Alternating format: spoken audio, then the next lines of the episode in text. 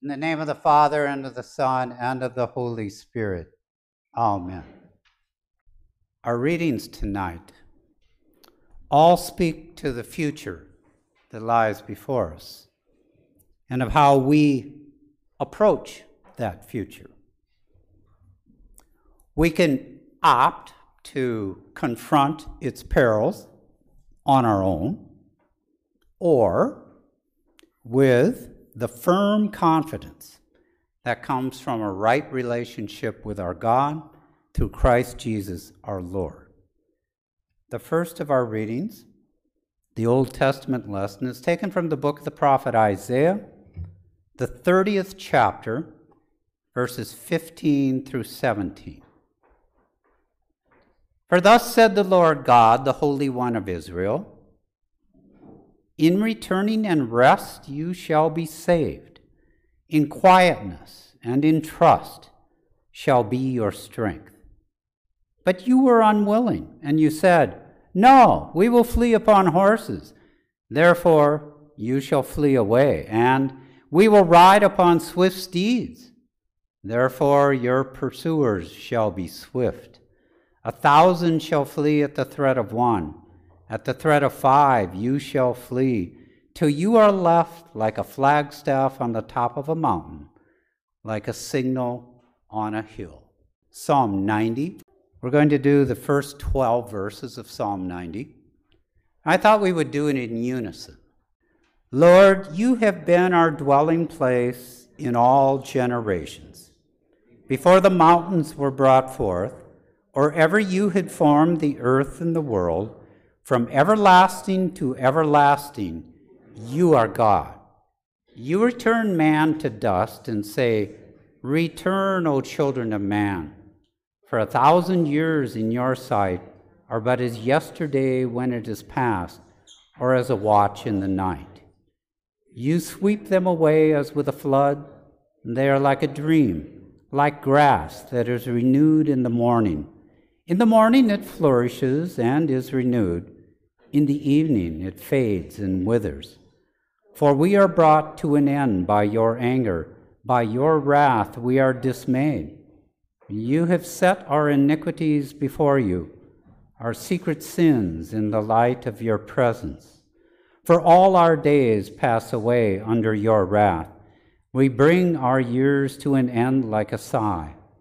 The years of our life are 70, or even by reason of strength, 80. Yet their span is but toil and trouble. They are soon gone, and we fly away. Who considers the power of your anger and your wrath according to the fear of you? So teach us to number our days, that we may get a heart of wisdom. Our epistle lesson is taken from St. Paul's letter to the Romans, the eighth chapter, beginning at verse 31 to the uh, end of the chapter. I believe this to be one of the most comforting pieces of scripture that there is when we talk about our future, and uh, especially if we're confronted with anxiety or uncertainty or doubt, or simply fear of what might lie ahead of us. If God is for us, who can be against us? He who did not spare his own son, but gave him up for us all, how will he not also with him graciously give us all things? Who shall bring any charge against God's elect? It is God who justifies. Who is to condemn? Christ Jesus is the one who died. More than that, who was raised, who is at the right hand of God, who indeed is interceding for us. Who shall separate us from the love of Christ?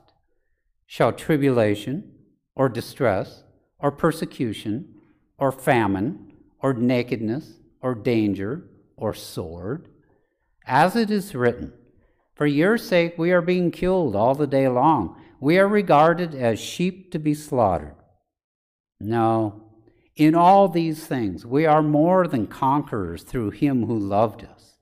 For I am sure that neither death nor life, nor angels nor rulers, nor things present nor things to come, nor powers, nor height, nor depth, nor anything else in all creation will be able to separate us from the love of God in Christ Jesus our Lord. The Holy Gospel according to St. Luke, the 12th chapter, beginning at verse 35. Stay dressed for action and keep your lamps burning. And be like men who are waiting for their master to come home from the wedding feast, so that they may open the door to him at once when he comes and knocks. Blessed are those servants whom the master finds awake when he comes. Truly I say to you, he will dress himself for service and have them recline at table, and he will come and serve them. If he comes in the second watch or in the third and finds them awake, blessed are those servants. But know this that if the master of the house had known at what hour the thief was coming, he would have not left his house to be broken into. You also must be ready, for the Son of Man is coming at an hour you do not expect. This is the gospel of the Lord. Praise, Praise to you, O Christ. In the name of the Father, the Son, and the Holy Spirit. Amen. Well, tonight's message will continue the New Year's Eve routine that was begun by Pastor Drevlo three years ago when he began the first time to present a message that was first crafted by Reverend Chad Bird entitled Three Ways to Fail Well in the Coming Year, which, well, in our case, of course, is 2022. Psalm 73, verse 26 I think serves well as a text for the message. My flesh and my heart may fail, but God is the strength of my heart and my portion forever. In that verse, God assures us that although we may well fail in any number of ways, we need not be overcome by that reality as we go forward for he will never fail us as he goes into that future with us. We may fail. Hmm. Fact is, we will all be failures during 2022. We don't need a prophet or a psalmist to reveal that to us. We can just stand in front of a mirror. Is the image that stares back at you the same as always? Well, there you have it. That's the smoking gun evidence. New year, but still the same you. The same you that's failed in ways both big and small throughout your entire life. The sooner we embrace that reality, the better. Oh, sure, sure. We might drop a few pounds. We might walk a few thousand steps more maybe make even a few more dollars. But 99% of who we are will remain unchanged, most especially our unfailing ability to fail. Instead of making resolutions about all the ways that we're going to succeed in 2022, we'd be much better off resolving about how to do well at failing.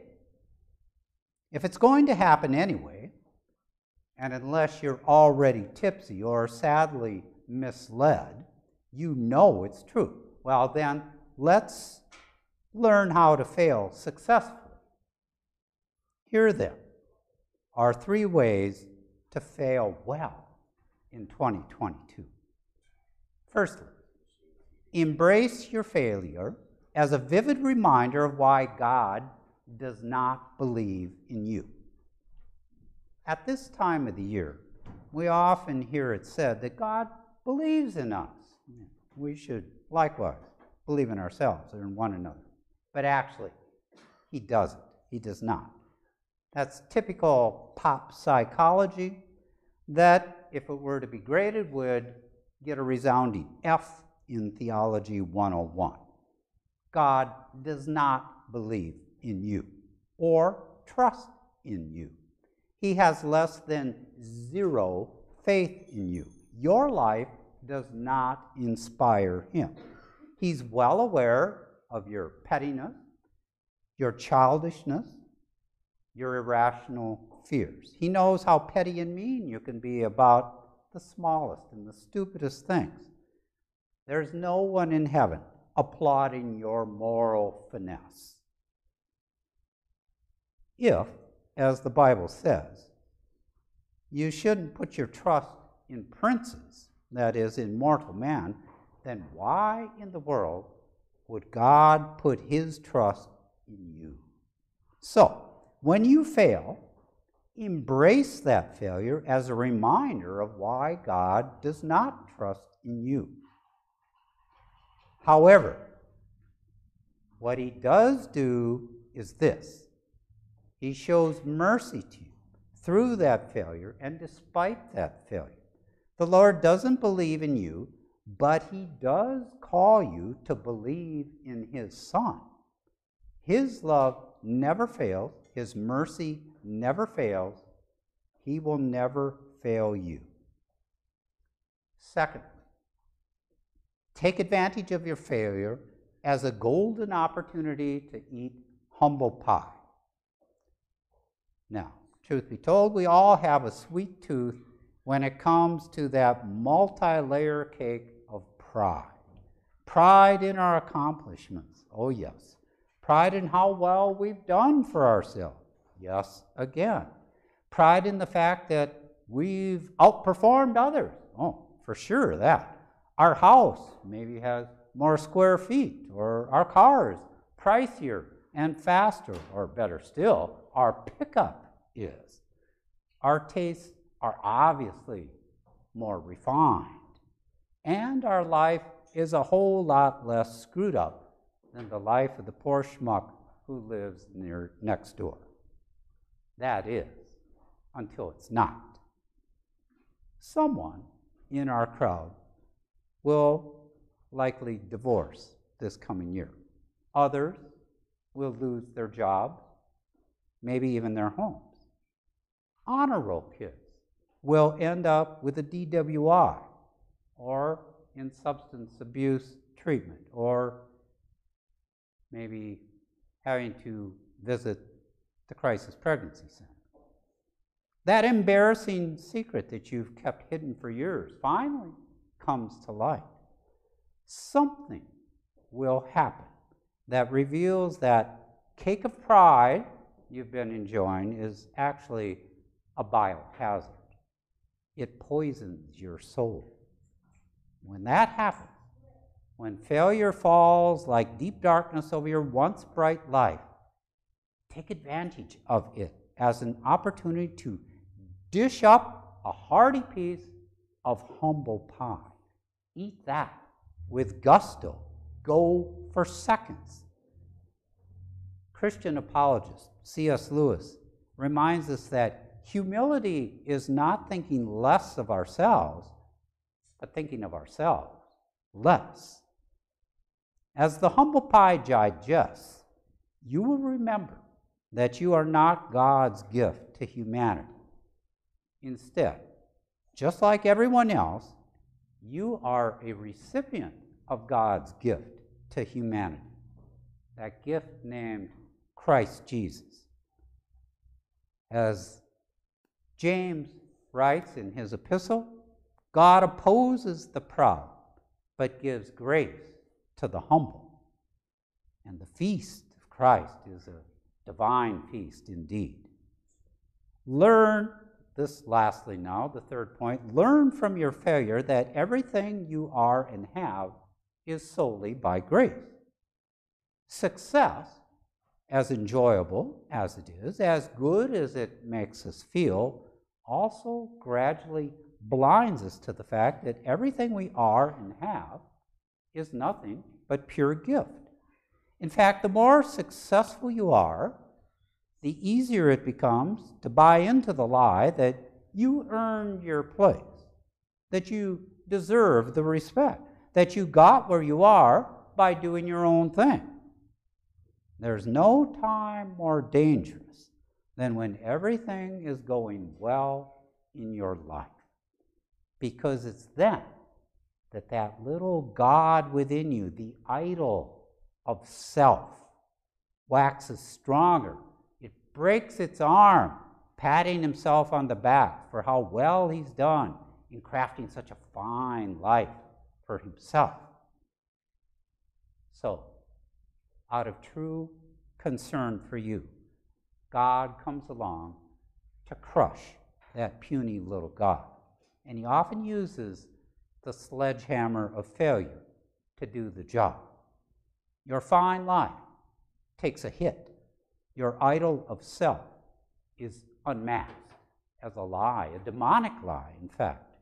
You see, as much as, as this unveiling hurts us, it's also an extraordinary gift. It's our Heavenly Father's way of reminding us that every good and perfect gift falls from heaven into our lives. It's by grace that we live, breathe, work, marry, have children, and do anything right, noble, or good. Look around you. Whatever you see that's good, thank God for that thing. It's God's gift, it's not your entitlement. And when you fail, cherish that moment as a reminder that everything you are and have is solely by His good grace. As we step into 22, we'd be well served by letting this benediction written, written by a man named Larry Hein be ours. May all of your expectations be frustrated. May all your plans be thwarted. May all your desires be withered into nothingness, that you may experience the powerlessness and poverty of a child and sing and dance in the love of God, who is Father, Son, and Spirit.